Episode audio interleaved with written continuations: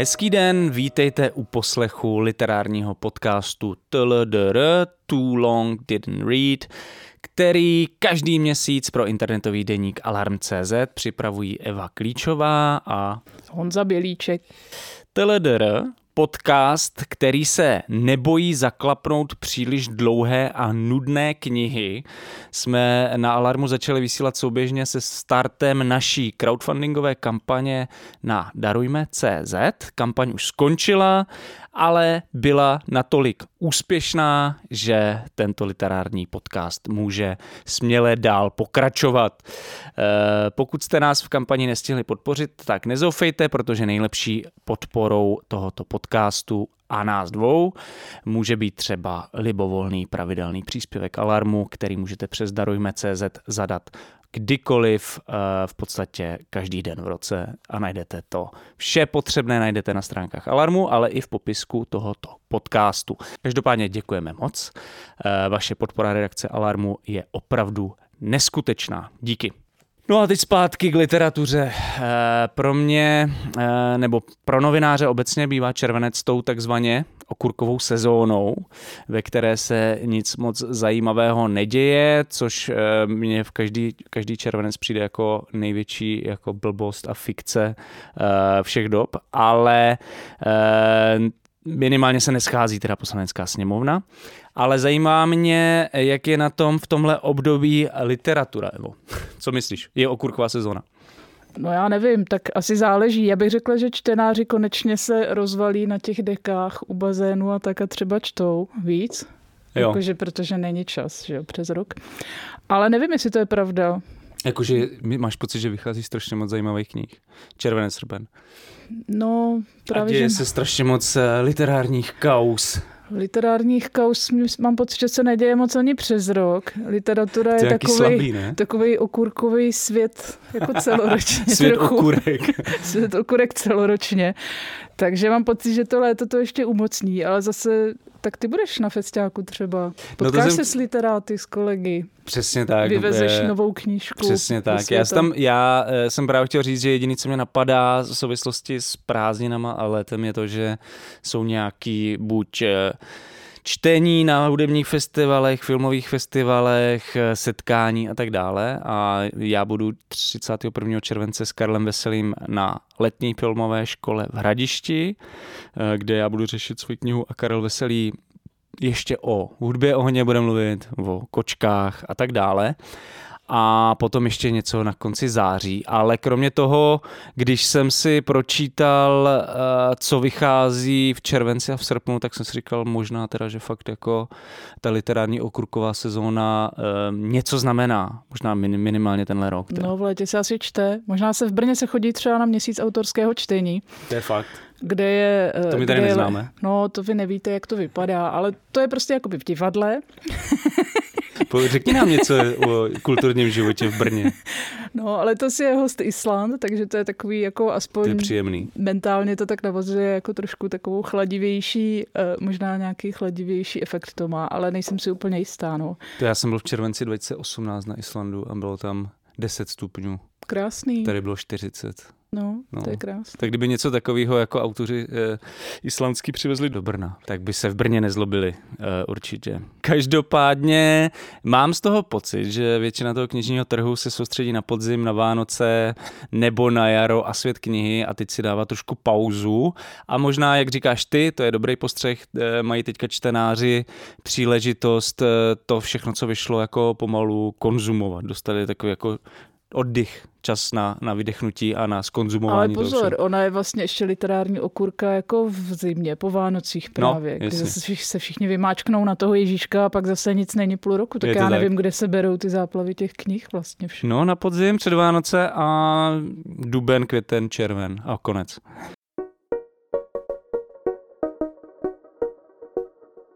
Každopádně my jsme, to, že je to v létě slabší, se ukazuje i na dnešních novinkách, protože mě dalo docela práci něco zajímavého vlastně vybrat, ale nakonec jsem tu svoji čtveřici klasickou vybral. Začal bych tím, že literární kritička Olga Pavlova vydala v Nakladatelství Filozofické fakulty Univerzity Karlovy knihu dva plus dva rovná se pět, světy antiutopické a dystopické literatury. Kniha je takovým teoretickým průvodcem po antiutopické a dystopické literatuře dvacátého a dvacátého prvního století a myslím, že, by, že bychom si ji asi měli nastudovat. Protože je to téma, který nás zajímá. To jo, to si nastudujeme. A knih opravdu vychází velmi málo, proto mě nezbylo, než nechat tedy ve výběru knížku finské autorky, jejíž jméno pro mě bude, řekněme, oříškem. Takže pozor. Můj první tip je to Popel a sníh. Autorka se jmenuje Rautiainenová Petra. Výborně. Petra... Pohodě. Petra, Petra v pohodě. Z finštiny přeložil Vladimír Piskoř, vydává Paseka. Knížka se odehrává v roce čtyřicet čtyři, pardon, devatenáct set čtyřicet čtyři, devatenáct set čtyřicet pět, a to v severských pustinách během Laponské války. Ta zjizvila nádhernou krajinu stovkami zajateckých táborů i duše místních obyvatel. Novinářka složitého finského jména přijíždí v roce devatenáct set čtyřicet sedm na sever psát reportáž o tom, jak se Laponsko zatovuje po skončení války. Zároveň pátrá po osudu svého manžela, který během bojů někde tady za nevyjasněných okolností zmizel. Takže oblíbené čtenářské komponenty, sever, mm-hmm. máme rádi, Češi máme rádi severy. Menšiny. Menšiny, Laponci. Severy, koncentráky. Uh, historický román taky máme rádi, detektivka, špionážní prvky, píše se v anotaci. Takže já si myslím, zajímavý, že by to mohlo se. A já tady mám taky vlastně taky. Titul, navážu z Paseky, protože na konci srpna vyjde uh, něco, vyjde kniha, na kterou jsem docela zvědavý, kniha chilského spisovatele Benjamina Labatuta, Strašlivá závrať, která byla v roce dva tisíce dvacet jedna nominovaná na mezinárodní Bookerovu cenu a sbírala nadšené recenze v angloamerickém světě. Já si pamatuju jeden díl podcastu New York Times, kde jeden z moderátorů vychvaloval tuhle knihu do nebes. A ta kniha vlastně sleduje geniální, ale i tragické objevy vědy, především ve dvacátém století, a ptá se, jestli díky vědě rozumíme světu více nebo méně. A kniha vyjde v překladu Anny Štádlerové.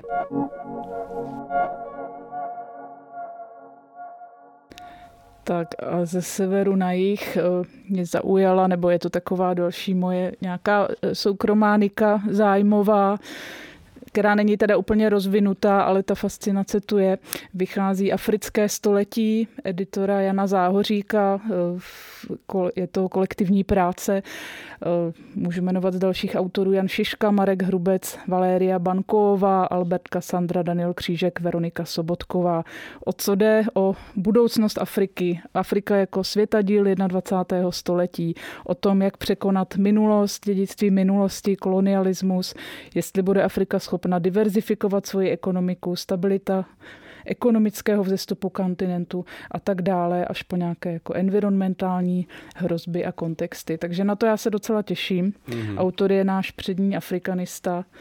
Nemáme jich za stolik. To ne, no. Ti, navíc tady máme, zbytečně se tady roztahuje ta egyptologie, tak já si myslím, že... že... Žena je afrikanistka. Výborně. Tak no, si to možná přečteme společně doma. No, no takový rodinný čtení.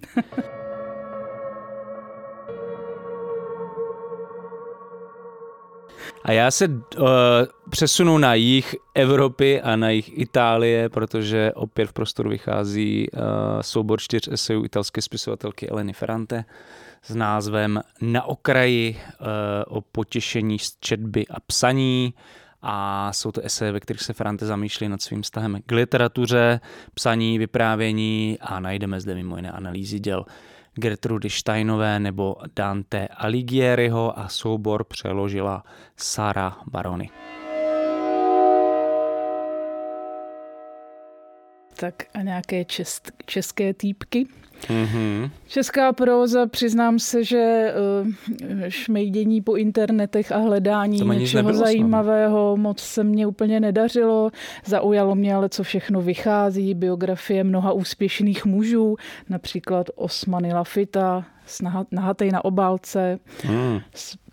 kuchař Polreich, životopisný nějaký bio, biografický, biografické asi vyprávění, jak uspět v gastru a tak dále. Vychází... Má nějaký beef s babicou teďka. Já jsem ne, ne, ne, nezaregistroval, o co šlo, ale nějak ho setřel. Babica ho vyzval snad k souboji nebo něco takového. Nevím, no, tak bude krize. Uvidíme, který, který kuchařský koncept zvítězí v českých domácnostech. Gastro z, z dola nebo z hora, elitní záležitost. Nebo z Německa. Německý gastro nemá asi šanci. Uvidíme. Tak, pak jsem si všimla, že vyšla knížka, kterou si taky asi nepřečtu, Prezidentka, scénáristy stejnojmenného filmu Rudolfa Havlíka. Pak mě padlo teda do oka z trošku jiných literárních končin. Vyšel nový S D H vlastním jménem Miloslav Vojtíšek, který navazuje na knihu Tutáč. A, tady, a není to jenom rozšířený vydání nebo něco? Pochopila jsem, že to navazuje. Aha, že to navazuje aha. na předchozí knihu z roku, myslím, osmnáct. Přečtu tedy z anotace, protože jakýkoliv popis by byl hrubě nepřesný. Nebo ještě více zavádějící, než je možná ta anotace. Takže věčně budoucí ministr kultury Tutanchamon, řečený Tutáč, ten, který prosadil sedmdesát pět procent státního rozpočtu pro svůj rezort, tato lhostejná triumfující šelma, inspirovaná hegemonií egyptských faraonů a pojímající svůj úřad jako nadvládu nevyzpytatelného absolutistického sarkastika. Tento průvodce nesmrtelné knihy Tutáč pokračuje s podporou sekretáře Slávka Jandáka v díle Totální kulturní obnovy další etapou a tak dále, glosuje dále v zápis. Tak to by mohlo být třeba konečně nějaká no, vtipná knížka od S D H. Vtipný, no já nevím, mě to trošku vyděsilo. Je to určitě je to strašně interní a zasmějou se hlavně intelektuálové, kteří rozumí grantům, uh, grantům, grantům vysedávání v komisích toho, jak to funguje. A zároveň si myslí, že vlastně jako má ještě smysl přispívat na kulturu jaksi z toho společného státního koláčku. Takže kdybych se měla rozhodnout, co si vezmu k tomu bazénu, rybníku, žabinci, nevím kam, tak bych si asi vzala... To nebude Polreich? Asi ne. Tak povídej. Já bych si vzala detektivku. Aha. A vzala bych si detektivku od Martina Goffy, Člověk za oponou. Detektivka, detektivka trošku rozvíjí motivy Ratovy kauzy korupční. Mm-hmm. Takže tam bych se třeba ani úplně jako nestratila. A myslím, že by mě to i docela bavilo. Přiznám se, že Martin Goffa mě kdysi zaujal nějakými povídkami. Kdo z, ze čtenářů vysoké literatury nezná, tak bych řekl, no, tak doporučuju. To je člověk, Fakt? který roky policajt, byl policajtem roky a ty detektivky jsou hodně takový jako civilistní, hmm. takový, že tam ta policijní práce působí tak autenticky. Já zároveň jako mám docela rád detektivky, takže díky za tip. Martin Goffa, a co ty doporučuješ? Člověk za oponou, a ale možná. To jsi ještě nečetla, ale. To jsem nečetla. Ale já jsem se dívala na nejvyšší, do, do toho, do křišťálové koule, databáze knih a tam to má vždycky hodně. Já jsem si říkal, co máš doma, ty? Všichni to máme doma. Kouli. To máme všichni. Tuhle kouli máme všichni doma. A já jsem v ní našel ještě poslední věc, na kterou, bychom, na kterou bych vás rád upozornil. A to je monografie Šárky Gmitterkové, filmové kritičky a publicistky, o slavném prvorepublikovém herci Oldřichu Novém. A jádrem té knihy bude podle všeho působení Oldřicha Nového ve filmovém a televizním průmyslu po roce devatenáct set čtyřicet osm a vlastně na příkladu Oldřicha Nového, jak předpokládám, autorka ilustruje, jak ten nový komunistický režim vyjednával s hvězdami toho starého režimu. Takže mohlo by to být zajímavý. To budou takový světáci. Myslíš, jo? No jasně. Prostě tak umístíš toho Elegána do té maringotky a on bude učit prostě jo, ty, bude zaučovat. Ty, tu lidovou vrstvu těm jako vysokým kulturním kompetencím. To tak to bude taková oboustranná, oboustranně výhodná výměna. Tak ten, to téma to je, no. Tak Oldřich Nový tam je, tak to bude... zajímavý. Určitě.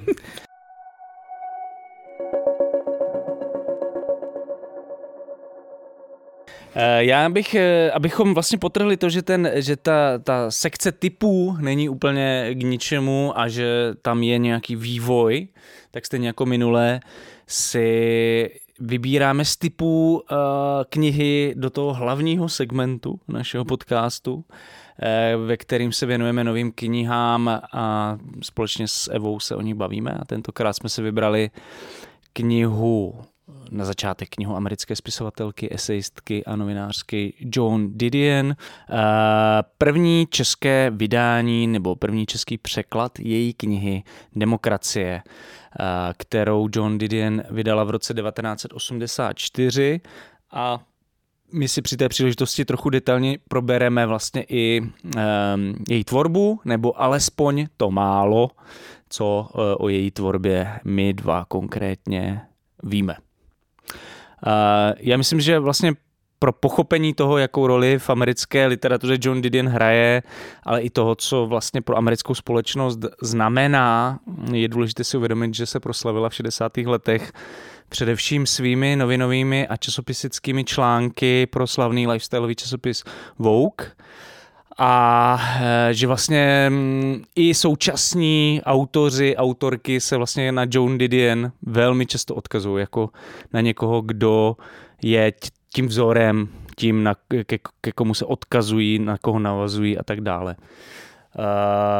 A mezi ty nejdůležitější novináře a novinářky své doby se Didion katapultovala v roce devatenáct set šedesát osm souborem Slouching Towards Bethlehem, což v česky jsem přeložil jako Ploužení se k Betlému nebo něco takového. V němž pozorovala a subjektivní perspektivou glosovala vznik a působení tehdejší hippie kontrakultury v Kalifornii a v San Francisku.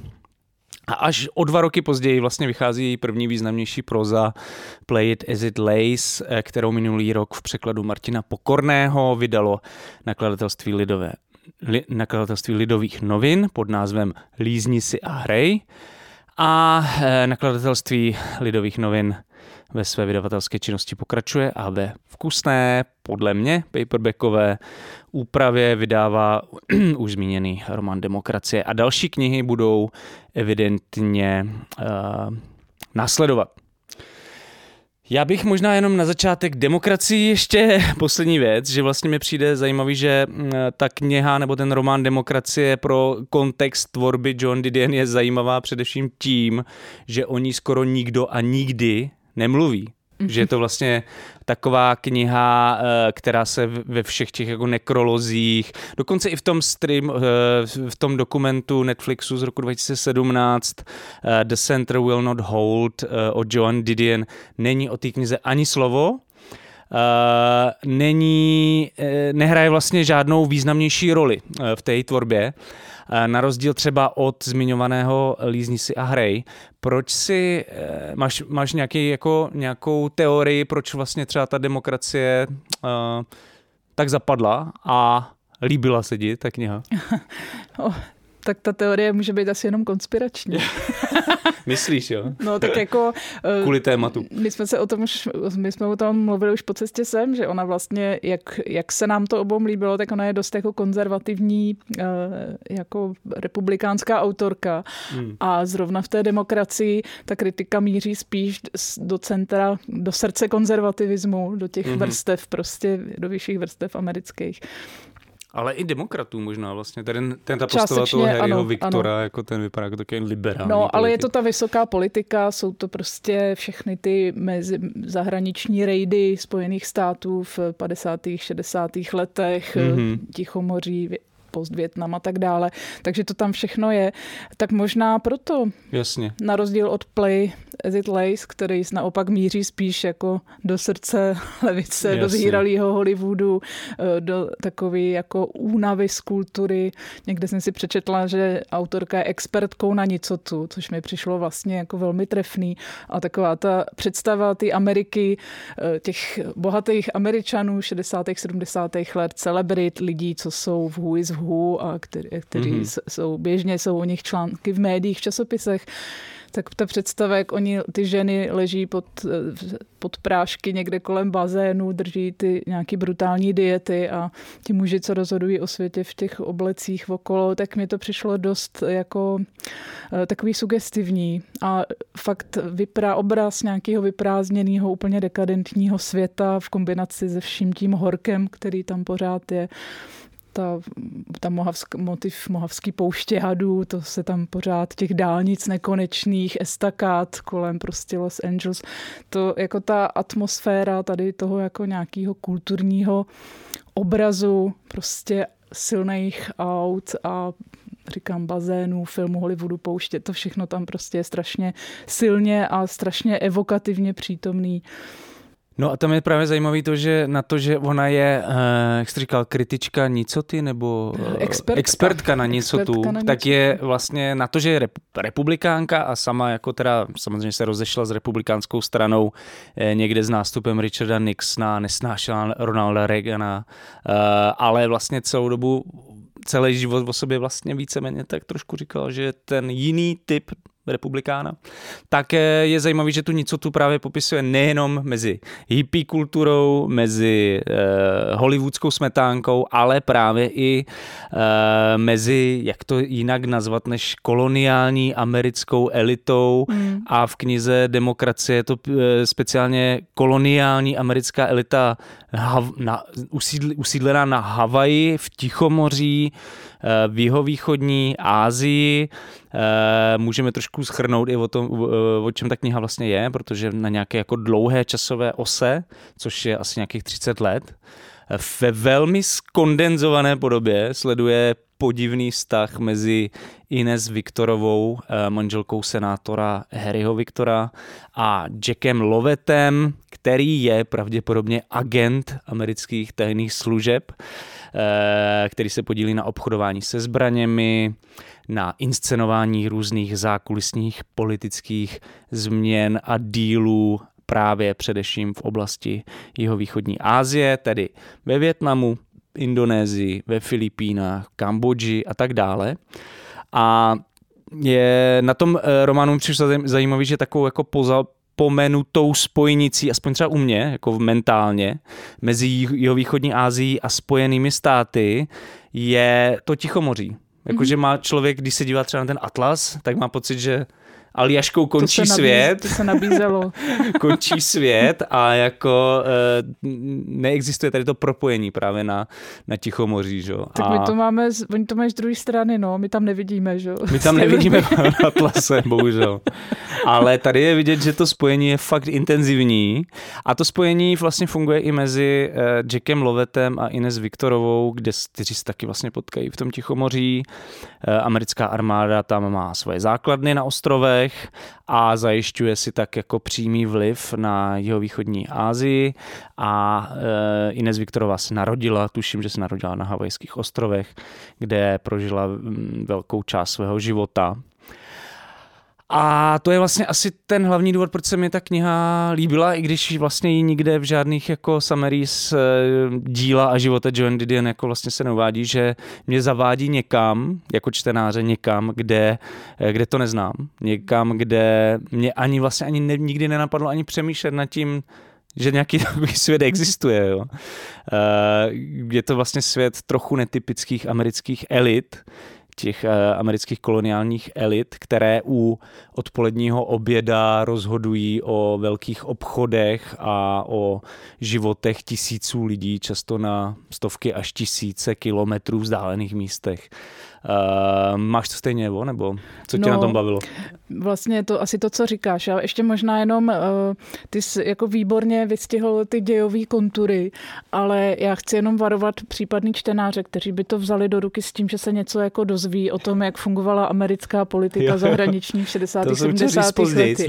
No, to se jako nedozvíte vůbec nic. A v podstatě o ničem se nic. Je to vlastně o ničem nedozví. A vlastně i ty uh, charakteristiky těch postav je, je třeba nutný opravdu opravdu jako jemňoučce našlapovat a odtušovat, kam asi kdo bude patřit a jaká je asi čí role, protože zvláštní perspektiva, která se týká obou knih, o kterých, jsme, o kterých tady mluvíme dneska, stejně jako Lízni si a hrej, tak i Demokracie.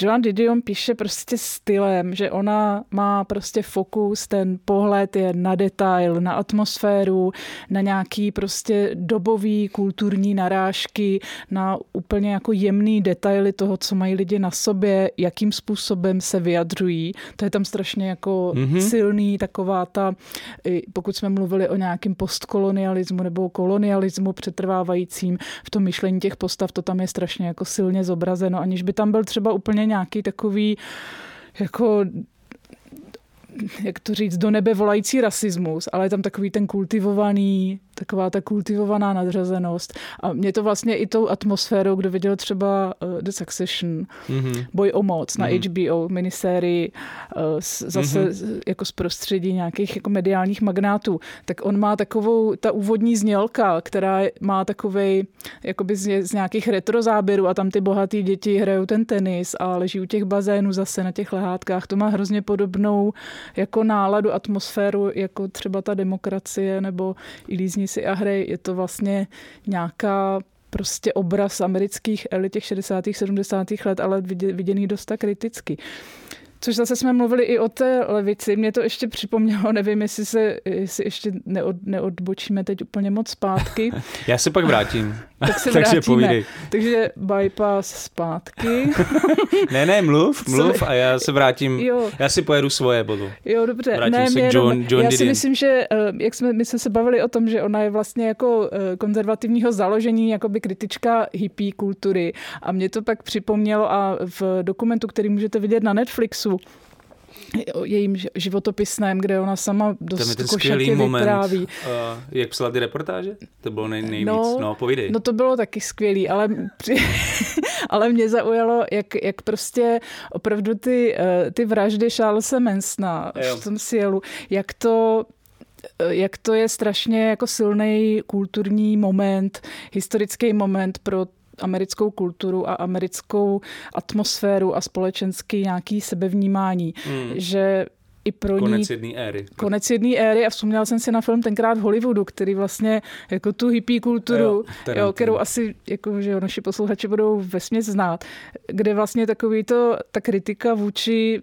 tomu hippie se vlastně podobně, jo, ten nihilismus, spousta mm-hmm. drog, taková ta takovej ten jako unavený život bez cíle, kdy vlastně všichni... To je super pointa, protože podle mě to je úplně přesně no. jako vystižený podstata Joan Didion, protože ona je jako faninka westernů. Ano, jo? To tam ano. Faninka ty jako starý Kalifornie. Ano, ona oproti tady tomuhle zhýralýmu. To ano, na tu ochotu prostě z té pouště vy, vybudovat z ničeho nic. I prostě zabědy Indiány, cokoliv. Přesně. Jo, a je tam bojovat takový, prostě ano, za, ta, za svůj život. Ano, taková ta prostě, taková ta opresivní energie, ten strašný jako, když to řeknu debilně, pravičácký drive, prostě jo. bezohledně prostě vybudovat jako nějakou, nějakou prostě moc, mocnost. Tak to tam je prostě prostě strašně silný. Tak mi to připomnělo ten film a vlastně říkám, jeden kriminální, sice šílený čin, ale vlastně naprosto jako redefinuje i vztah. A taky jsem si vzpomněla třeba na Welbecka, jo, což je prostě evropský autor, který jeho no. elementární částice jsou taky silně kriticky, že jo, nastavený vůči hippie kultuře a taky je to, že jo, jeden z takových těch pravicových autorů, který hmm. jako taky furt sní nejenom o tom, že nebude omezená rychlost na dálnicích a bude moc všude hulit. Ale je tam taky jako strašný sentiment pro nějaký jako Evropy, po nějaký Evropě, třeba řekněme ještě osmdesátých, sedmdesátých No já let. Jsem myslel ten, ten moment z toho dokumentu, kdy se jí ten její vnuk, tuším, který to natáčel, dokument The Center Will Not Hold, ptá na to, jak viděla, a myslím, že to v jednom tom textu, v jedné z té reportáže to zaznamenaný, jak viděla nějaký pěti, pětiletý dítě, mm-hmm. který si vzal L S D a vlastně pobíhalo, tuším, že po ulicích San Franciska. A on si ptá jako, tak co, jako je, co, co, co cítila, když to viděla? A ona říká, to bylo skvělý, to byl dar prostě pro tohle, pro tyhle momenty jako spisovatelé jako a novináři žijou. Jako. tak to mě vlastně trošku zarazilo, ale zároveň jako uh, to docela zapadá do, do té tvorby. No, no, tak ona vlastně i, jak bych řekla, její osobnost, tak i postavy třeba v románu Demokracie, pro mě to byla ta Inés, uh, to je stělesnění nějaký prostě, řekněme, jako v osobnosti vyrostlé v boha, v nějakým ekonomickým blahobytu, v, s naprostou jako s kulturním kapitálem, se společenským kapitálem a která si v sobě právě si myslím díky tady všem těm jako bezděčným darům osudu, jako uchovává jako nesmírnou tvrdost vůči okolí. Hmm. Jo, naprostou nesentimentálnost a takovou jako bezskrupulóznost, která si může dovolit prostě říct každému jako do očí, co si, jako o něm myslí. Co si o něm opravdu myslí s takovým. A je to v pohodě. A vlastně nic se jí nestane. Nestane se jí nic, je to úplně prostě taková ta pozice jedna, že nemusí nikde se o nic vůbec snažit.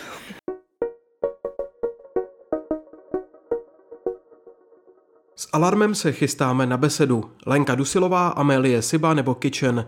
Desítky objevů československé scény, britské hvězdy Black Country New Road nebo Vulu. Pavel Klusák, Aneta Martinková, Buchty, ale i podcast Alarmu Sound System živě s Karlem Veselým a Jirkou Špičákem. Zveme pátého a šestého srpna do Tasova u Veselí nad Moravou.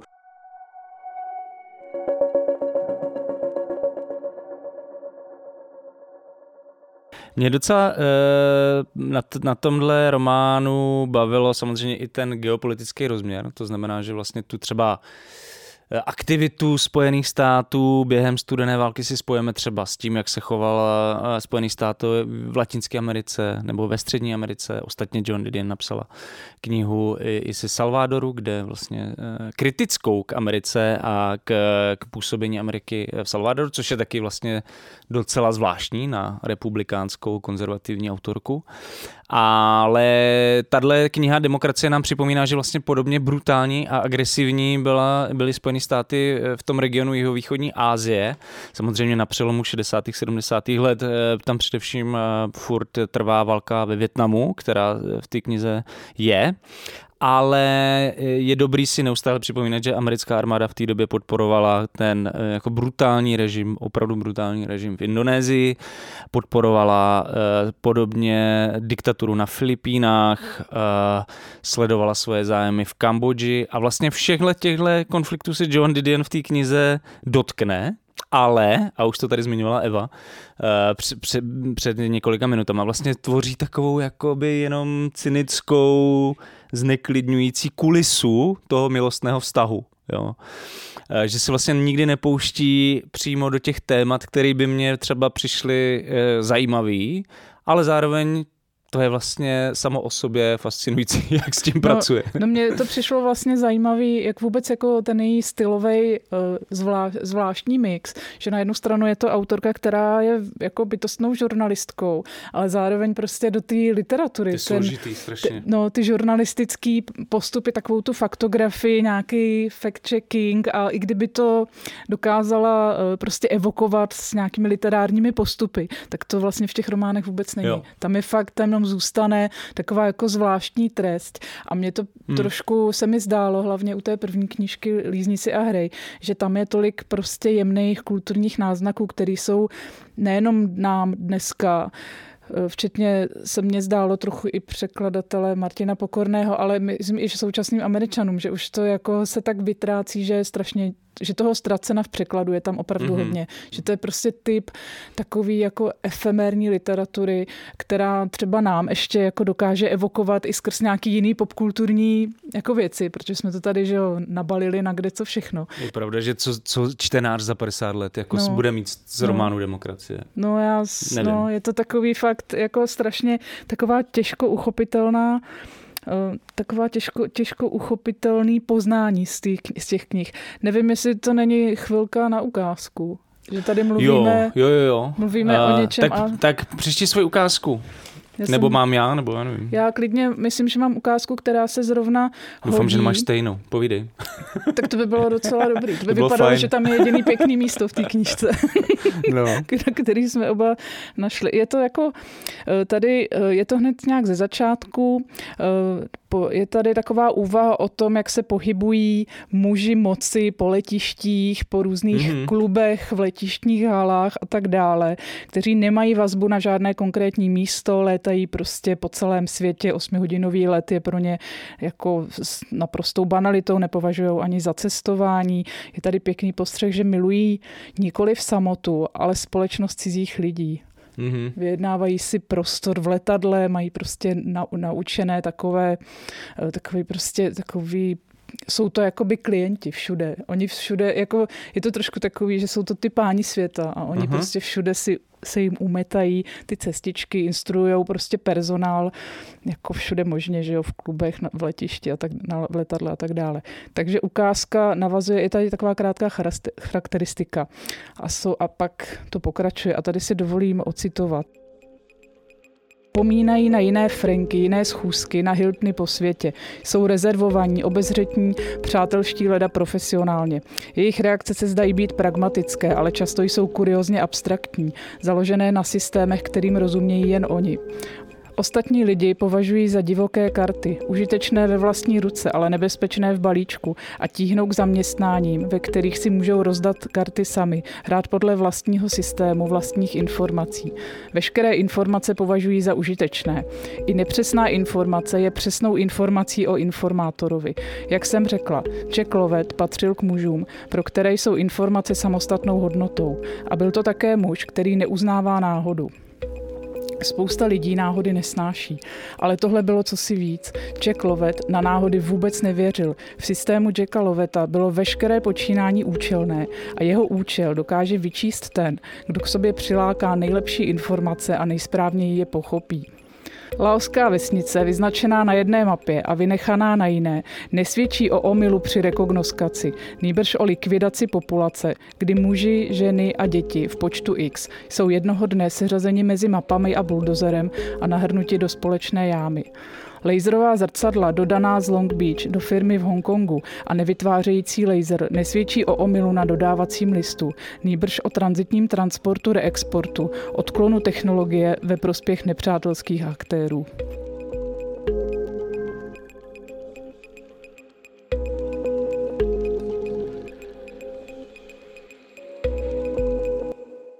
Já tady ještě se vrátím možná k tomu uh, stylu a mm-hmm. pak budu na, na, pak navážu svoji ukázkou, která teda svoji ukázkou, která je dost vlastně podobná té tvojí, no, což je zajímavé, protože tam jsou skvělý ty uh, popisy těch mužů. Mm-hmm. Jo, že to je vlastně něco, co co je strašně silný, ale vlastně uh, je fakt zajímavý, jak ona kondenzuje tu o fakt třicetiletou, čtyřicetiletou časovou osu do úplně takových jako střípků, výjevů, situací, které mají vlastně ilustrovat něco hlubšího zatím. No, možná zatím. Stojí ještě za zmínku, že obě ty knížky jsou velmi krátké. Vždycky, jo, mají dvě stě strán, nebo no, ani ne, možná. No, takovou vzdušnou sazbou, no. Jsou to takový jako fakt...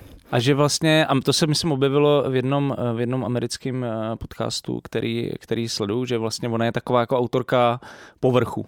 Jo, že vlastně klouže po povrchu, vlastně impresionistka. Sl- sleduje to, jak ty věci vypadají, co ty postavy říkají, jak se chovají uh, a je to vlastně ta vnitřní síla celého toho vyprávění, jako na tom je to založený, málo kdy se objevuje vlastně nějaká její introspekce, nebo introspekce těch lidí, že tam vlastně přímo podle mě ona několikrát, fakt asi xkrát, jako v té v té, v té knize Demokracie říká, že netuší, co oni si myslí, že vlastně jako Takhle to, takhle to znám z téhle varianty, ta varianta vypadá takhle toho vyprávění, bůh ví, jak to bylo, protože nevíme, co si vlastně ty postavy myslí.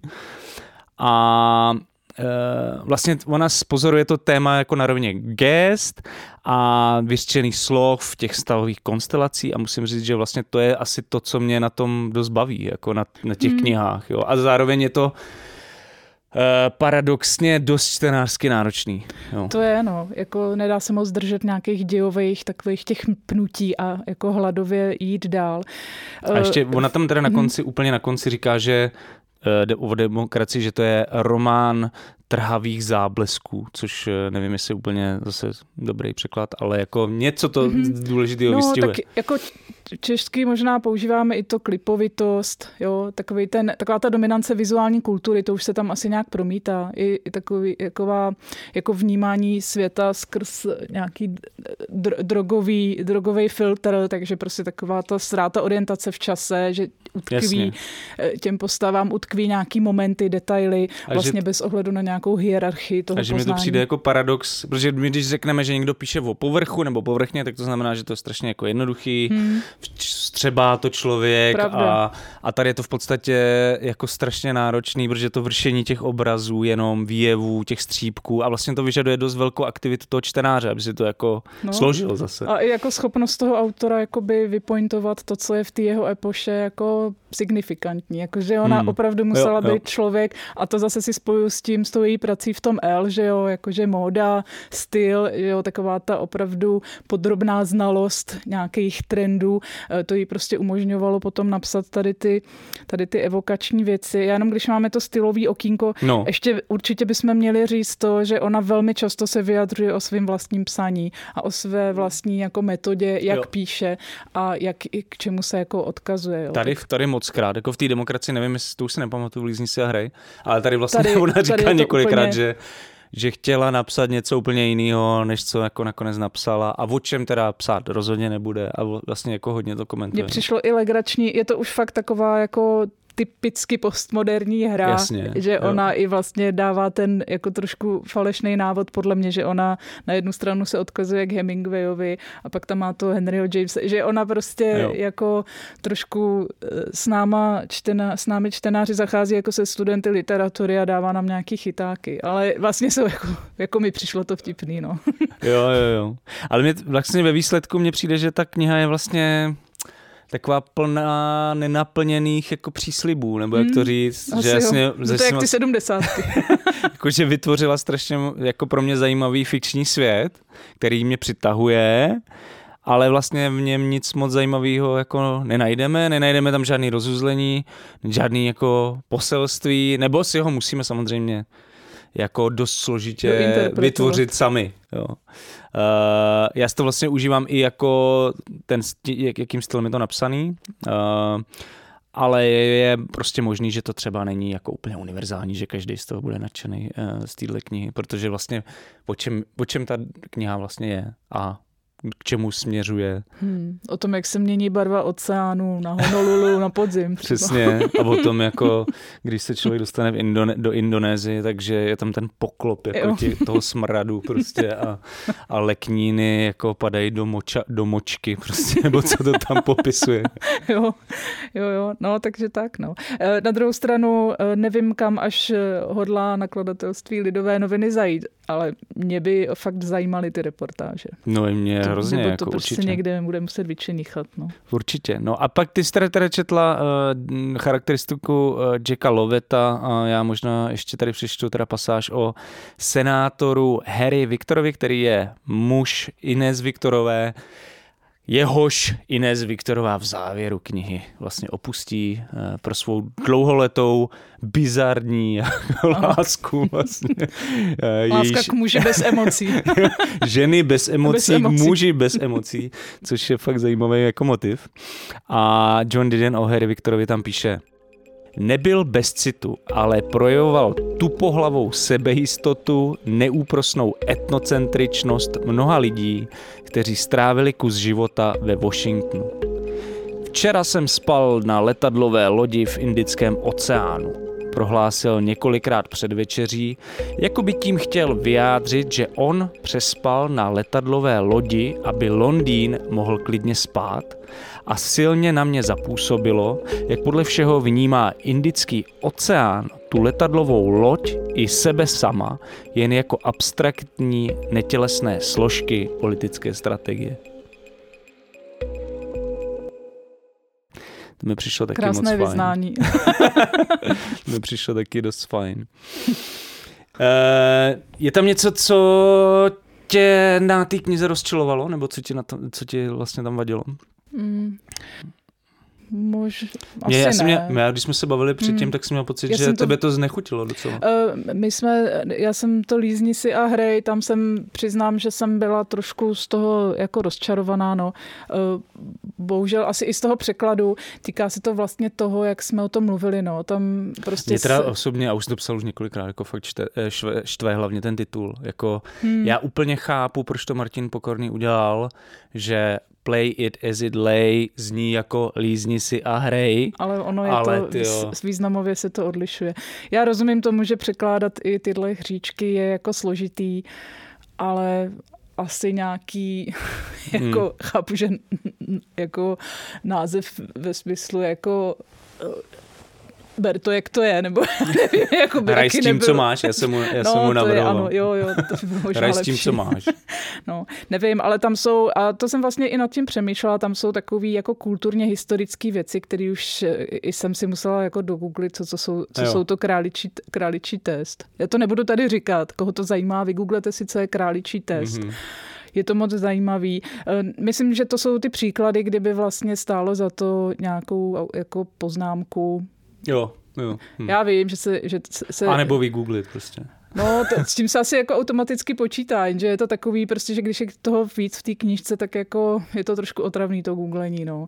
A zároveň někdy jsem i cítila takový, že prostě tady ten fragmentální styl plnej různých jako narážek a věřím tomu, že jsou tam i nějaký jako dobový frazémy, který odkazují na něco, co vůbec nikdo už není schopný jako dešifrovat. Hmm. Je jako strašně těžký to přeložit. A... Jako o tom nepochybuju. No. no, takže to mě jako trošku, vlastně mi to přišlo, že je to typ psaní, který hrozně jako stárne. Prostě mi to, s tím mě to asi rozčilovalo, že to jo. vlastně hrozně stárne, že to moc to nekomunikuje ven. Je to pořád jako taková ta jako trošku elitářská uzavřenost. Hmm, hmm. Prostě... Já poslední věc, kterou jsem chtěl ještě řešit, než přejdeme k těm dalším dvě, dvěma knihám, které nás ještě čekají, tak je, mě dneska napadlo, když jsi o tom mluvila, hmm. konzervativní republikánka, nesnáší hippies, liberály, nebo liberály, no, nesnáší hippies, nějakou jako nihilistickou podstatu no. toho hnutí, nebo jak to jakoby nazvat, je silně mor, jako moralizuje neustále, jako, ale takovým jako vlastně nevtíravým akorát způsobem, ty, no. no. Proč nás to baví a proč nás to spíš neštve, jako? Že z podstaty no. by nás to mělo štvát, ne? No, mně přišlo jako dobrý, že vlastně že jako součást kritiky hippies je ta, jako jsou ty závislostní věci, že jo, drogy. Ale zároveň prostě ty, ty konzervativní manželky jsou taky furt jako Světý. napumpovaný. Je to tak. No. Jako anxiolytikama něčím, tak je to vlastně dost a Joan jako Didion podobný. Sama hmm. jako byla jako lehce závislá na alkoholu, že? A pila fakt hodně, no. No, takže a, že jo, bez cigarety taky neudělala krok asi do roku osmdesát. Přesně, přesně tak. Takže to je vlastně dost takový zvláštní... Uh, Ale ještě tam mluvila o tom motivu toho hada, který je v Demokracii, myslím, není, ale jinak se v její, v její tvorbě objevuje fakt strašně často uh, jako symbol, prostě biblický, že jo, a jsou tady, je tady i tato dimenze vlastně celý, celý to, to je její jako myšlenkový ideologie. No já bych řekla ještě, proč nás to neštve, si myslím, že je to fakt takový jako takovej úplně...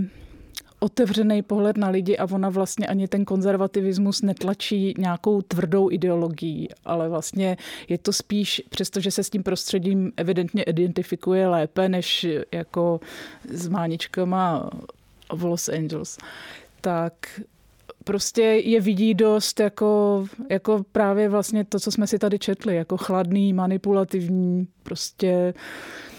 lidi jako pragmatiky, jo, takový prostě...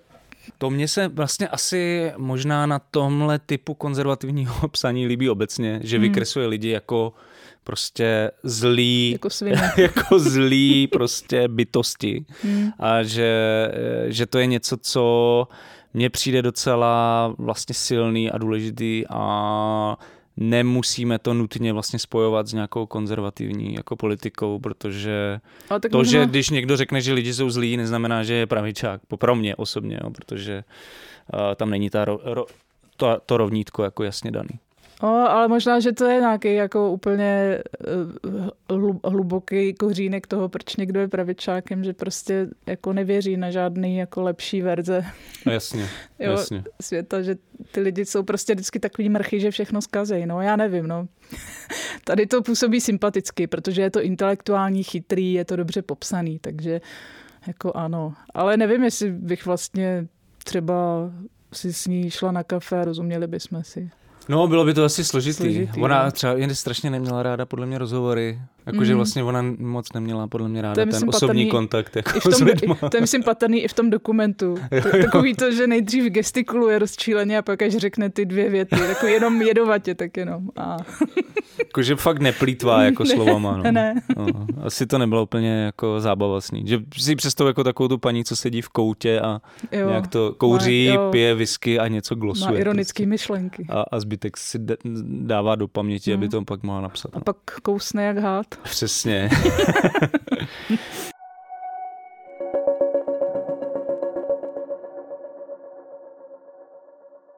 Alarm pro vás připravuje už pět podcastů a všechny vznikají jen díky podpoře individuálních dárců. Podpořte vznik podcastů i dalšího obsahu Alarmu v dlouhodobé kampani na darujme tečka cé zet. Odkaz najdete na našem webu a Facebooku. No dobře, tak to byla Joan Didion, Demokracie, román z roku devatenáct osmdesát čtyři, který vychází teď v Nakladatelství Lidových novin, a po dočtení téhle stylisticky a jinak docela dost zajímavé knihy jsem se pustil do četby prozaické prvotiny novináře Davida Klimeše Vir a musím přiznat, že to byl jako dost velký jakoby šok číst to třeba hodinu po tom, co jsem dočetl tady tuhle knihu. A asi budu muset říct i to ošklivé slůvko úpadek. Že jsem a bylo vlastně, to podobně náročný. Jsem ne, nečekal, nečekal takovej sešup vlastně. Uh, ta kniha vyšla v nakladatelství uh, Akropolis. A taky jsme ji zmiňovali v minulém díle v tipech a vlastně na papíru to znělo dost slibně. Jsme se těšili, no, na jivky. Já třeba mám rád články Davida Klimeše, myslím si, že se dost posunul za poslední roky a ty jeho texty jsou fakt, pro aktuálně jsou fakt zajímavý. Ta zápletka zněla následovně, že jakýsi Vir Uh, už několik let decimuje střední Evropu, uh, nastupuje politická diktatura a kniha má vlastně popisovat tu dystopickou realitu Česka v druhé polovině dvacátého prvního století. Uh, ale musím říct, že jsem tu knihu nezaklapl, nezaklapl a dočetl dokonce jen kvůli tomu, že mám uh, nějaký elementární respekt Davidu Klimešovi, a protože jeho komentáře čtu rád, ale ne tak jeho beletry, teda to uh, myslím, že to není úplně překvapivé, ale ta kniha pro mě osobně uh, docela názorně ukazuje, proč je psaní do novin a psaní beletry je absolutně jiná disciplína a že rozhodně neexistuje žádný důvod, proč by dobrý novinář měl napsat dobrý román. A jak to ano. máš ty? No podobně. Joan Didion možná tady vzbudila takovou představu, že jako žur, žurnalistika a literatura, že to, to vidíš, vlastně tady, to mě skočí jedno, jeden hub vedle a máte to, ale ne. Jo, jo, jo. Tady se ukázalo, že to je daleko složitější. A v obecně Proč podle mě, tebe ta, ta kniha nefunguje? No mně vlastně přišlo, že autor jako do toho vkládá nesmírně velký ambice. Hmm. Že se tam, že se tam jako s nějakou pokusem o nějakou světotvorbu budoucnosti pracuje. Pak se tam pracuje s náročnými nějakými geopolitickou budoucností, která je ale popisovaná tak značně abstraktně a skrze nějaké jako neexistující politologické práce a historické. Pak se tam najednou ujede, je tam prostě zvláštní pasáž, která, a tady teda vsuvka, jo, pro mě je to první jako regulární T L;D R zaklapnutí. Zaklapnutí. Takže nevím, možná mi to vysvětlíš, ale no to právě se nejsem úplně jistý, no, ale pokud no, ale tam se prostě objeví najednou postava historika Kratiny, který tam popisuje rozdíl mezi ideologií, mytologií, Masaryka, Beneše, vůbec, že jsem vůbec nepochopila, přišlo mi to jako kapitola z nějaké autorovy z školní práce, nebo tak mm-hmm. jako, nebo myšlenka, nebo nějaký, najednou mi to přišlo strašně ambiciozní v tom, v co všechno chce autor popsat, ne nepochopila jsem moc ani smysl toho, že hlavní hrdina je hudebník, operuje s jakýmsi stylem klasik, který je tam opakovaně jako popisován, ale zároveň to působí velmi tak jako ploše, těžko si pod tím něco představit. Já ti do toho skočím, hmm. protože pro mě osobně vlastně ten hlavní problém asi spočívá v tom, že vůbec, ale vůbec nerozumím tomu světu, ve kterém se ocitám. No jasně. Jako vůbec nechápu, o co tam jde. No. Jako mi to přijde úplně mimo. No, já jsem vlastně rezignovala asi v polovině a to hlavně proto, že jsem pořád čekala, že se mi to všechno objasní, protože tam nejsou jako špatný pasáže. Hmm. Tak jsem čekala, že to všechno bude se ta znalost toho, té budoucnosti se bude prohlubovat a nějak to dáme dohromady. Ale naopak, čím dál jsem četla, tak mě přišlo, prostě jedeš z kopce ano. na těch lyžích, ale už ty nohy nedáš dál, ano. už mě to přišlo to jako tak. nebezpečný. Takže... A my podle mě docela fakt, jako už se to zmiňovala, ale jako dost tu jako mimóznost jako ilustruje uh, ta hlavní postava, asi třicetiletý Vilém Levin, který je údajně slavný D J nebo hudebník, nebo co to vlastně má být, který kombinuje taneční hudbu s fragmenty z Lista a Debussyho. No, to mi přišlo tak tomu, jako, tomu, že... jak to je fakt jako úleťárna teda. Strašná, no.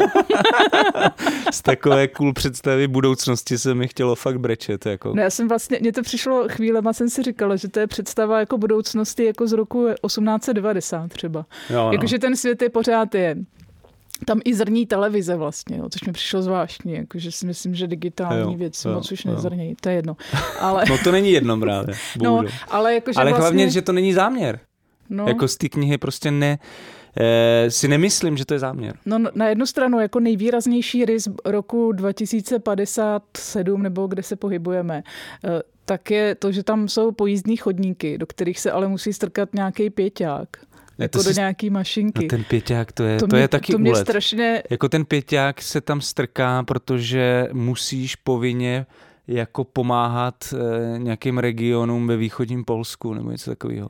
No jasně, že tam že ještě to někde, tomu chodníku, někde, někde to že... funguje a někde ne. No bylo to a zároveň ten zároveň si ten jako aparát nebo ten systém dokáže hlídat, jestli se teda staráš o ty svoje jako zavirovaný v nějakých domácích karanténách jako uz, uz, uvězněný jako předky. Taková no. jako diktatura péče a pomoci, no. Takhle, no takhle ale to nebylo jako tam popisuje. Vůbec vyřešený to, že vlastně některé věci fungovaly strašně primitivně, včetně toho, že jako ti nerozumí výtah. To je, bych řekla, že je technologicky podstatně dál tady ty věci. A zároveň prostě tam vůbec jako celá ta digisféra jako zmizela. Jo, že jo. Tam vlastně není žádný digitální. No je to hodně takový analogový retrosvět. Právě, že mi to přišlo jako představa budoucnosti z roku osmnáct set devadesát, kde lítají různý hejblata ve vzduchu a uh, lidi různě se dopravují okay, ale není to tam, jakože není to tam nějak jako, no, není to tam nějak jako vysvětlený no. v tom, v tom příběhu, podle mě. No. Jo, možná nám něco zásadního uniklo a podle mě to tak je. A myslím si, že pro lepší představu bych mohl odcitovat dlouhou, ale vypovídající pasáž ze samotného úvodu knihy. Od školních let získal neutuchající jistotu, že zaměstnání musí být pracné a nezajímavé, maximálně na hranici těžké dřiny a něčeho, co tě kdysi zajímalo. Ale teď všechno vychází. Parádní job a těch peněz také není málo. A má to své nepopiratelné výhody, pomyslel si a otočil se za dívkou, která mizela v dalších uličkách. Poslední dobou ho však někde vzadu hryže myšlenka, jestli se příliš nefláká. Kdy naposledy udělal novou smyčku? Kdy si naposledy sedl ke klavíru? A co hůř, kde jsou ty časy, co jak náměsíčný chodil po městě a lapal různé zvuky?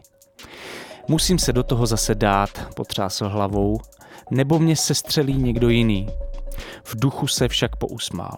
Věděl, že se stal tak trochu městskou legendou klasiku a kromě, a kromě toho ti, kteří se taky snaží vyšplhat na vrchol, mají jedno obrovské mínus. Bez klasického hudebního vzdělání to jde těžko. Vítkovi prolétla hlavou dvě, tři jména. Trochu protáhl obličej, když si vzpomněl na jednoho konkurenta, který se stával čím dál víc populární. Ta jeho trubka, zamumlal, když si vzpomenul na perfektní dechy konkurenta. Zdá se, jako by všichni ve městě najednou chtěli večer co večer slyšet tu jeho trumpetu.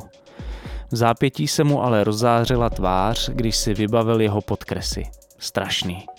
Kombinovat taneční hudbu a klasiku není žádná legrace. Ale až se to časem všichni naučí, co pak? Popojedu na vedlejší kolej?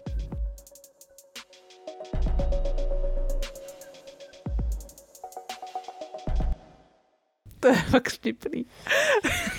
Jají, jají, no, mě ještě vlastně, to jsme pořád u té jako světotvorby, jinak možná stojí ještě za to říct, že tam je vlastně ten hlavní jako dějová linka spočívá v návštěvách jakoby vnuka Vítka, kdy chodí svému otci, který s ním se jeho matka rozvedla, celý život spolu netrávili, téměř se neznají a on teď u toho otce si nechává vyprávět o to, o době předdějiné.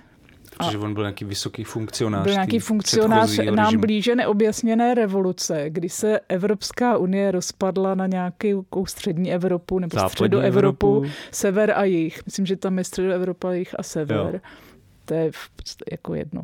No a ten, já jsem měla chvílemi pocit, že ten jako dědek, jo, jak mu tam vaří do těch špinavých skleniček to kafe, že on byl jako vlastně obětí nějaký dezinfoscény, protože on víceméně byl jako vlastně v našem věku. Jako my, kdyby jsme teď udělali tu nějakou revoluci v, pod vlivem nějakých jako pandemických opatření a tak dále. Ale nevím, jestli to mělo být úplně ta pointa té knihy. Mm-hmm. Bylo to takový, pořád se to pohybovalo v dost abstraktních jako pojmech, a k tomu bych možná použila svoji ukázku, jo, jo. než to vysvětlovat.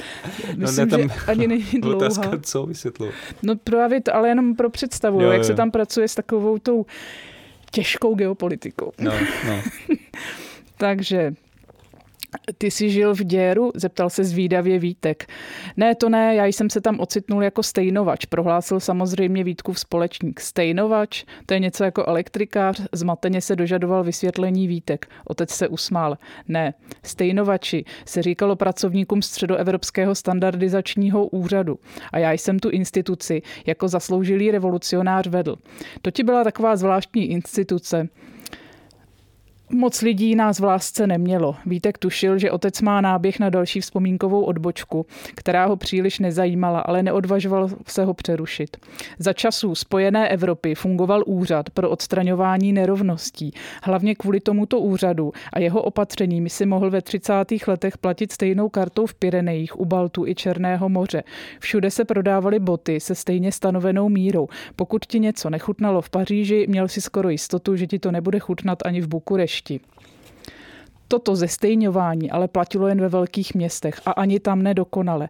Harmonizace ekonomických vztahů nebyla problémem, ale harmonizovat lidské vztahy bylo o dost těžší.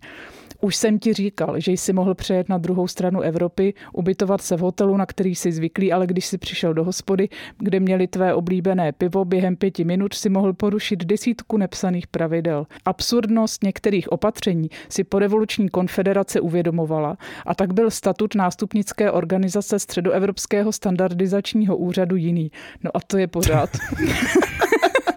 A já jsem pořád nevěděla, proč se ta Evropa má rozpadnout, protože dědek vlastně tam pracuje s nějakou takovou tou tezí, že ta Evropa ti narovnává ten banán, nebo naopak zakrucuje do správného úhlu, což je samozřejmě jako součást jedno, jeden, jeden z mýtů dezinfoscény a tak podobně. A tak jsem čekala, protože jsem zaklapla v polovině a nedočetla jsem tu druhou část, kdy jako otec zemře a Vítek si začne dozvídat jako tu, ty dějiny jako nikoliv perspektivou otcových pamětí, jako, jako papalášských, ale tak jo. jsem zvědavá, no, jak je to dál. Vystří, vystřídali ho jiní papaláši, kteří... Uh...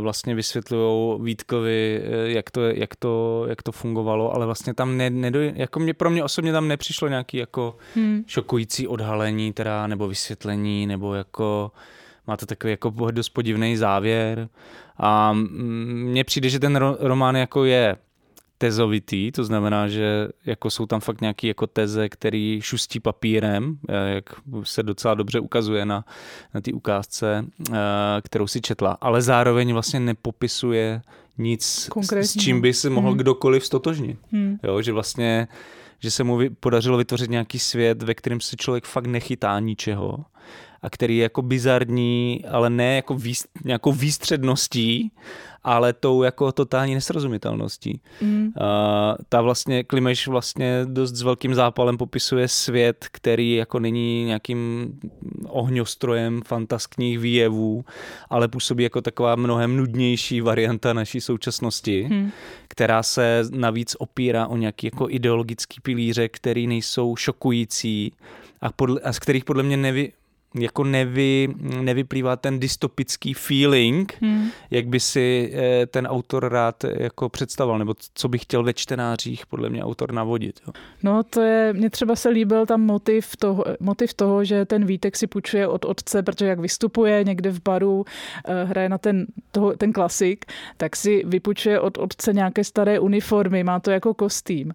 A já jsem pořád čekala, že vlastně ten Vítek je zcela nevědomý, co se týče jakékoliv minulosti dějin. Má prostě jenom nějaký, pochopila jsem, že nějakými oficiálními školními dějinami pardon, vymytý mozek, takže vůbec nic neví, jak co bylo. A teď mi nebylo vlastně úplně jasný, jestli teda ta aktuální oficiální výklad dějin je vlastně ten, co je v souladu s tím otcovým, nebo jestli ne. Už je to v tom rozporu. Ale jako není to z toho úplně... No, je to právě... A, no. A zase takový rozdíl v tom není. No. Jakože tam, je, tam jako přichází nějaký nový režim, který má, má být se strašným jakoby konfliktu s tím otcovým režimem. Ale ten konflikt jako vlastně nepřichází. No já jsem právě čekala, že ten Vítek, jako když ve svý naivitě bude štrádovat po městě v těch uniformách toho starého že režimu, že přesně, že hned zjistí, jako, že teda takhle ne, jo. Že tak to oni ho kdyby... tam jako pak perzekujou a jdou no. po něm, jo, ale... No prostě je tam spousta otazníků, se tam takhle je tam jako spousta otazníků. A e, já bych to možná uzavřel tím, že vlastně u, u, u literatury, umění, u počítačových her a tak dál se často mluví o tom imerzivním efektu, že jako vlastně tě ten příběh jako vtahuje, zapomínáš na okolní realitu a tak dále. A myslím si, že u Davida Klimeše to funguje přesně naopak. Že jako by se čtenář ocitl někde, kde nemá co dělat, kde s ním nikdo nepočítá a odkud chce vlastně strašně rychle pryč. No, protože ty, když chceš dovnitř a myslíš si, že jsi jako v nějaký budoucnosti, tak najednou se tam divíš tomu, proč, jaký kult, tam třeba ten motiv televize, tam je strašně silný, to, že se ve třiceti jsem se jenom koukal na televizi. Dovedeš si představit, že a to je, my jsme byli jako ve věku toho dětka, že jo, tak, že, že sedíš doma a koukáš na televizi. Ne, vůbec, vůbec. To musela jízda. To už nikdo nemá ani. Ale jako aby jsme, jako my jsme takový zlí dneska, ale jo. Jako já bych jenom chtěl rád říct, že to je prostě, uh, on tam dokonce píše na konci, že teď to zkouší z beletrií. Aha. Tam je to v anotaci napsaný, že David Klimeš je novinář, teď to zkouší z beletrií, takže to zkusil z beletrií. Uh, myslím si, že by to fakt jako měl někdo radikálně jako připomínkovat, nějak s ním jakoby... Uh, pracovat na tvorbě toho světa, protože no to mi přišlo jako zajímavý, ano, to mi přišlo zajímavý, jak vlastně fungujou, jak, a to si říkám častěji u české beletrie, jak vlastně fungujou redakce v jednotlivých nakladatelstvích. Tady jsem bohužel fakt měla pocit, že jak to přišlo, tak to nakladatelství toho autora v tom nechalo fakt se utopit.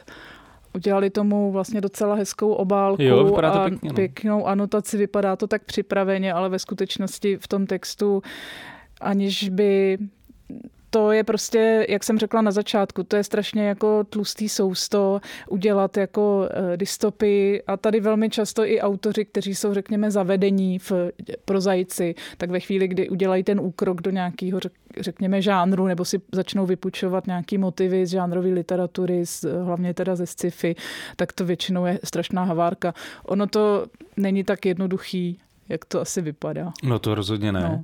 A, a myslím si, že by mohl někdo pomoct teda Davidovi Klimešovi i s tím stylem. S, s jako je to takový stylem. Fakt... Jo, dlouhý věty, samý abstrakta. Zvláštní slova. No, který nejsou vlastně nějak vysvětlený, nějak no. z nějakého kontextu. Takže já si myslím, že to nejlepší, nebo Byli jsme oškliví a zlí, ale jako, jak jsem říkal, prostě měl by to mít nějaký hájení Davida Klimeše v tom, že prostě... Jo, to určitě si zas, ta zase... práce celkově ještě, mohla vypadat no, jinak s tou knihou. Jasně, on určitě jako je to člověk, který má jako senzitivitu na to popisovat nějaký zajímavý prostředí, detaily si všímat, třeba byt toho dětka, jo, to, jak tam ten člověk přežívá starý, to mi třeba přišlo fajn. I ten svět by mohl fajn. být zajímavý, no. ale je prostě absolutně no, jako je to, to prostě nesrozumitelný. No. Nesrozumitelný. A myslím si, že vlastně to nejlepší, v co může že teďka autor doufat je, jestli to teda nedokážu moc představit, ale že by ty nějaké jednotlivosti toho bizarního dystopického světa se začaly nějak naplňovat a že by vlastně se mohlo ukázat jako nějaký vizionář,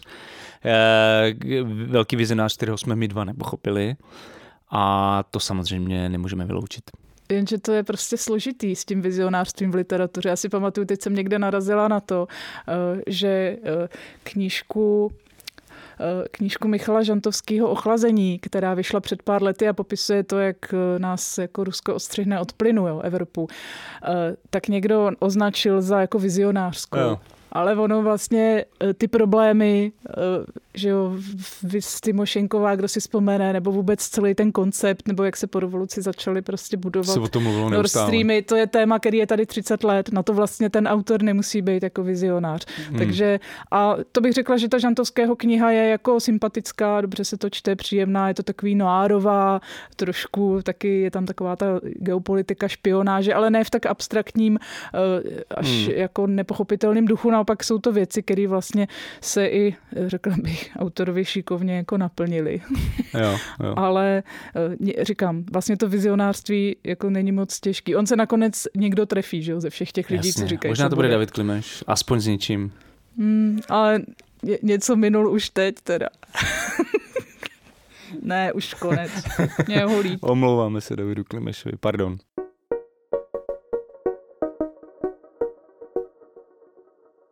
Ale abychom na tu českou literaturu jen neplivali, tak bych v závěru jen krátce doufám, protože už zase jsme, jsme strašně dlouhý. My jsme se mohli věnovat drobonké sbírce povídek Ondřeje Škrabala Cesta k billboardu, která vyšla v nakladatelství Listen, Listen nebo Listen, já nevím, jak, jak oni se čtou. Většina lidí, co asi vím, Listen. Tak čtou Listen, ale jestli je to vůbec dobře, to nevím. No, když tak, tak Listen. Když tak zpětná vazba bude. Uh, Ondřej Škrabal je spisovatel, docela nadějný divadelní režisér, působil jako šéfredaktor časopisu Psí víno. A to v momentě, kdy tomu časopisu vlastně společně s Ondřejem Budeusem, Alžbětou Stančákovou, Olgou Pek a dalšími vlastně vtiskli celkem progresivní experimentální tvář. A pokud se nepletu, doufám, že se nepletu, tak Cesta k billboardu je prozaickou prvotinou Ondřeje Škrabala. A po dočtení Viru od Davida Klimeše na mě působila jako docela příjemný překvapení. Jak se líbila tobě? No já jsem, pro mě je Ondřej Škrabal objev. Mm-hmm. Uh, Jsou silná slova. No, mě se to jako, mě to velmi pozitivně překvapilo. No mě taky. A já vlastně... jsem teda si říkal, že to bude dobrý, ale vlastně by to jo, bylo lepší, já vlastně mně připadá, že obecně poezie je mě častěji, méně častěji zklame než próza. Nevím, mm-hmm. čím to úplně přesně je. Možná, že už jako jdu víc cíleně, že, to, že ty, tu prózu člověk čte víc tak tím hrablem ze široka. Jo, jo. Ale tady jsem byla velmi příjemně překvapená a vlastně mě na tom jako fascinovala jedna věc. A zase budeme mluvit o literárním stylu. Mm. Že přestože je to, to, mluvit, to no. spojení s tím Psím vínem by jako mohlo tady budit, budit, budit nějaký naděje nebo obavy ve čtenářích. Experimentální. Že, že to je strašně jako zase taková kláda, jak ta Didion třeba. Ale ono to je vlastně úplně čistý. Mm, to je strašně čistý, hrozně minimalistický. Takovej jako suchostyl. Mm. který ale dokáže tak krásně jako, je to strašný slovo, zabrušovat, ale prostě najíždět na nějaký ironický hranky. Ten Hrzner ho zabil. To, to nej... Já to taky používám furt, ale to úplně ne, no, nevím, nakonec, co jinýho. Nakonec inovátor. Byl, byl, byl jako inovátor, vizionář. Kulturní vizionář. No, nakonec vždycky někdo má pravdu. Tady to byl Rezner. takže, to, takže já jsem byla nadšená, spokojená a musím říct, že takhle si jako představuju povídku. Přesně, jo. To jsem chtěl říct. Já totiž jako vlastně nemám rád povídky. Hmm. Jakože já je nemám rád v tom, že nemám rád to, že se musíš do něčeho jakoby investovat, musíš Spadneš se tam, tam jako, musí tam spadnout, ale jenom konec, konec a zase do nova. A zase znova, a zase znova.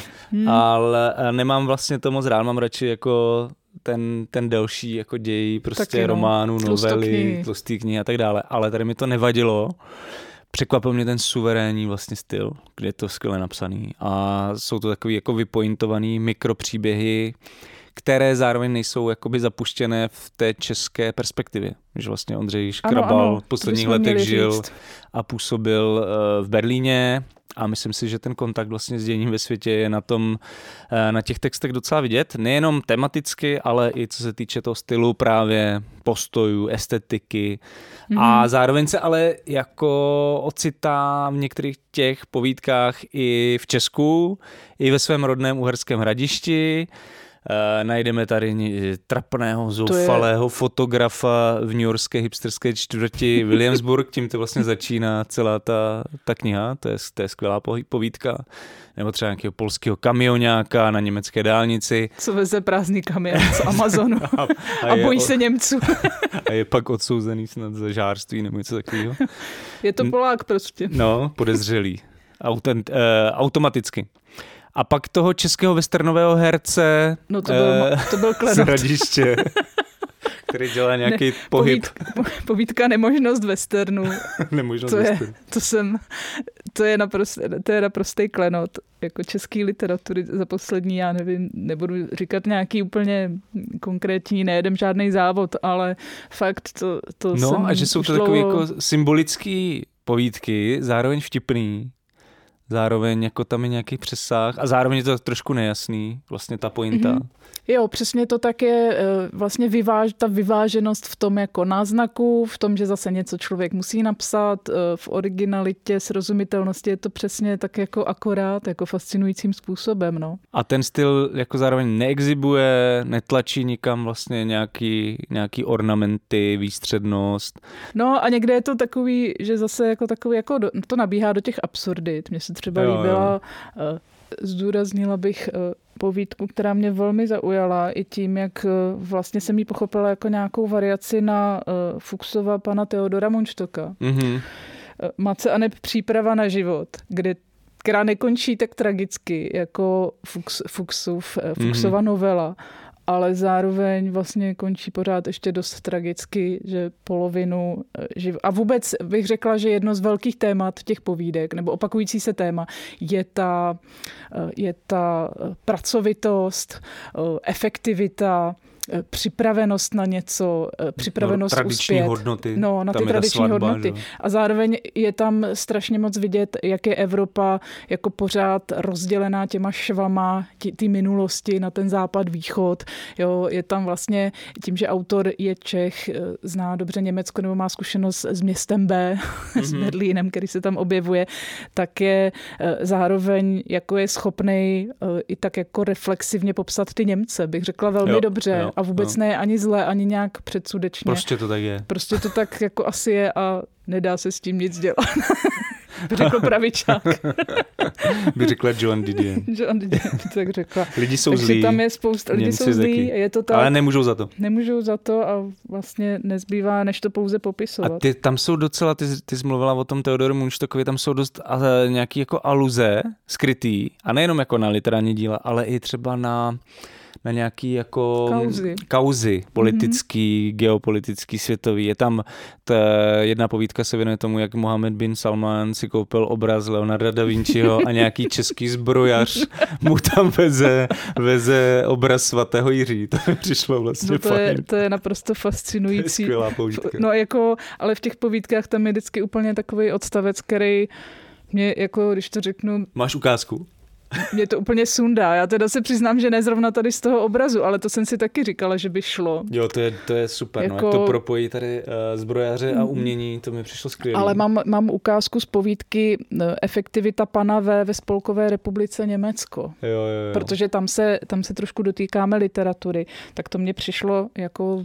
Já mám strašně dlouhou ukázku, kterou možná vynechám a jenom vlastně popíšu, o, to, o, co to je, pak ti dám, o čem to je, pak ti dám mm, slovo, protože to je taky další kauza. A tohle je podle mě skrytá, kterou moc lidí jako nezná. Tam je ta po- povídka Násilí a televize o panu Pompocim, který vyrábí plastový brčka. Ano. V Německu je zakážou. Ano. A on pak udělal jako takovou kampaň pro to, aby vlastně prodal ty zbylý brčka a různě tam jako chodí, že jo. No a pak je tam taková jako e, nenápadná věc, kdy on e, se domluví na nějaký interview v televizi, protože byl nějaký, kon, nějaký kontroverzně polepil metro, nebo já nevím, jak to...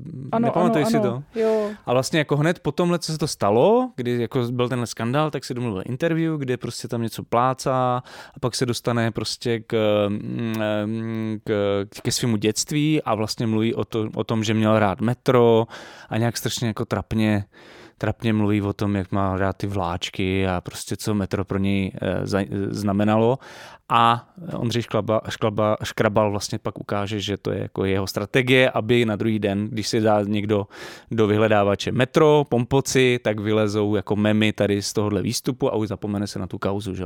A to je přesně to, co udělal Boris Johnson jako po Brexitu s tím autobusem, kde bylo nalepený jako take back control a že dají tři sta šedesát pět milionů liber do N H S nebo něco takového. Tak přesně, myslím, že to bylo snad dokonce přímo na B B C, udělal tenhle rozhovor, kde mluvil o tom, že když byl malý, takže si strašně, že jako se odreagoval tím, že dělal, že dělal makety double-deckerů a že prostě, a bylo to strašně trapný, ale přesně to splnilo to. Tenhle účel. Jako tam je vlastně spousta jako narážek na nějaký, jak jsme řekli, reální i popkulturní, jo, kde co všechno. Řekl bys o té knize, že je politicky angažovaná, nebo že to je angažovaná literatura? to, ne, tak já, já o ničem ne, neříkám, že je angažovaná literatura, ale vlastně se tam dotýká docela dost zajímavých věcí. No. A, sympatickým způsobem ano. A zároveň vtipně. Tak já zkusím svoji ukázku. Efektivita pana V. ve Spolkové republice Německo. Zde si dovolím shrnout dílčí výsledky mého pozorování. Můžeme říct, že V. přece jen pracovitý je. A stejně tak můžeme tvrdit, že z hlediska efektivity propadá pan V. na celé čáře.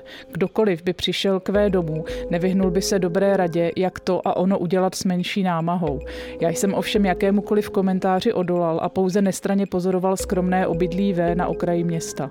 Jak mi například V. přiznal, vždy nechává špinavé nádobí déle než den, načež je třikrát složitější jej umít. Nebo není schopný nastudovat si prací programy, takže se musí často prát dvakrát. A to znamená dvakrát tolik prášku a dvakrát více vody. Po téměř půl roce zaměstnání ve Spolkové republice Německo se jeho apatie navíc natolik zhoršila, že nebyl schopný v práci téměř ničeho.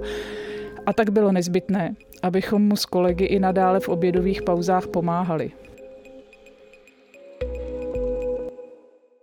Uhum. Ale pozor, povídka má jako, jako pointu, kterou tady vlastně jako prozradím, ale to zapomenete, než si no, tu knížku seženete. Je Jenom jednu povídku jsme prozradili. Ano, pokračujeme o několik stránek dál.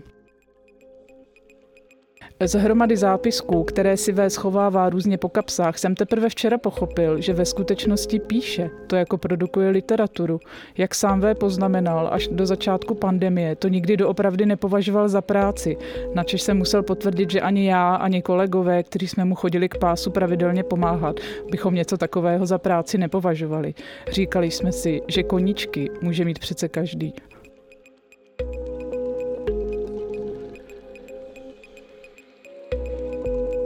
Uhum. A on se pak stane slavným spisovatelem.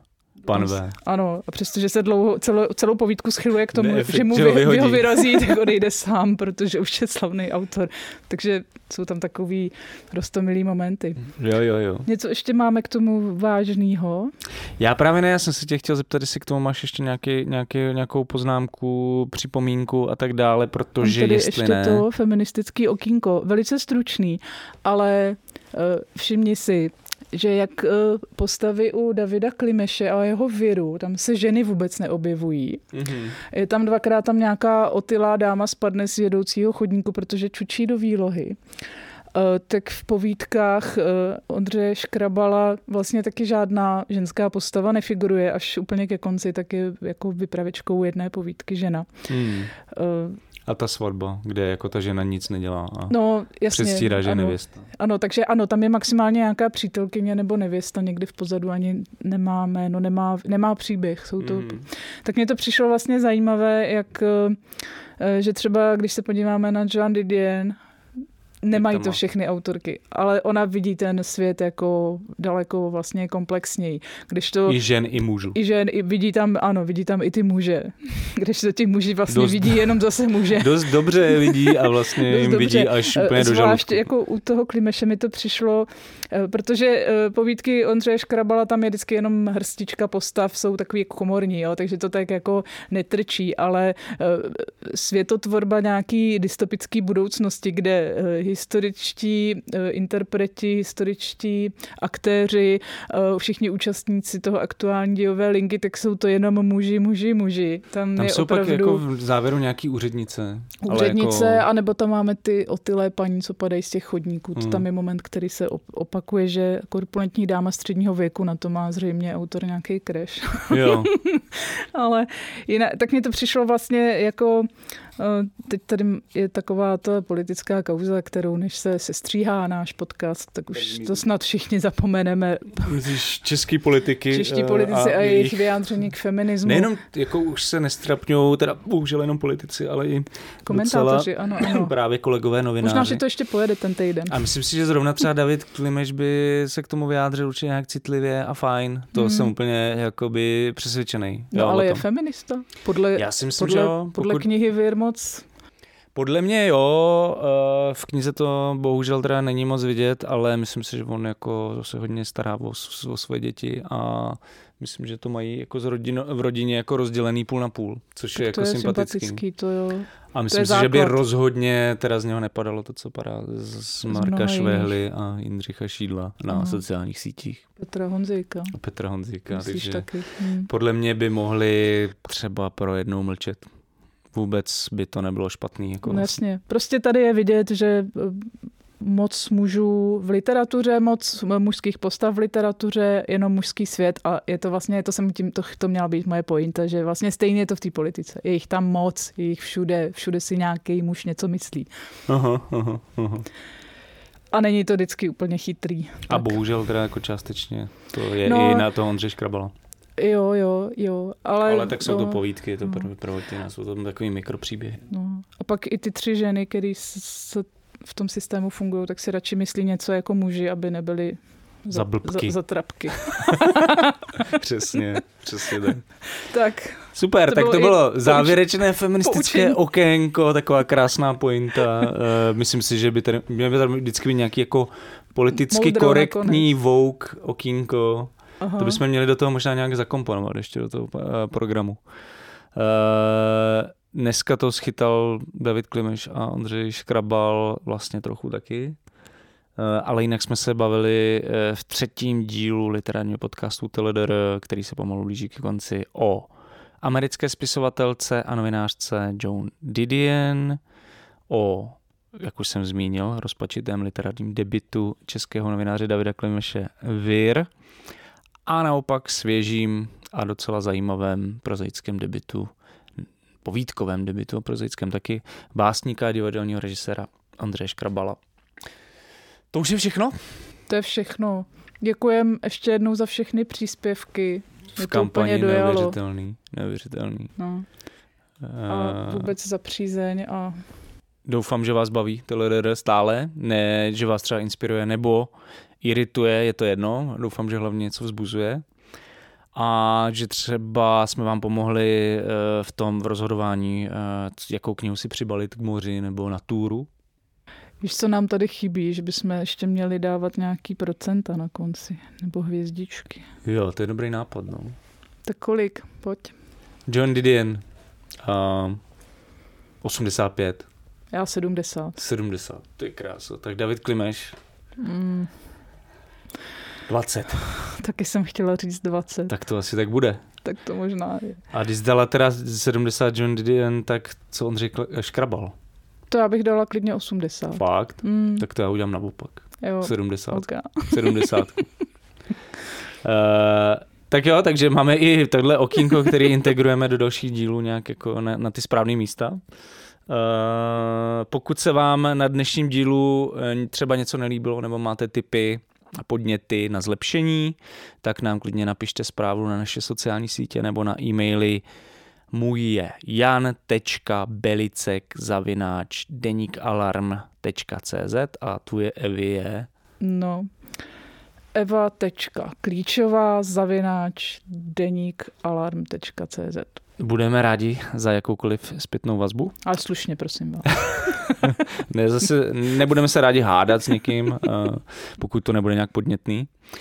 A samozřejmě budeme rádi i za nějaký, jakýkoliv ohodnocení nebo recenzi podcastu na streamovacích podcastových platformách. Sdílejte T L;D R se svými přáteli, známými a kamarády.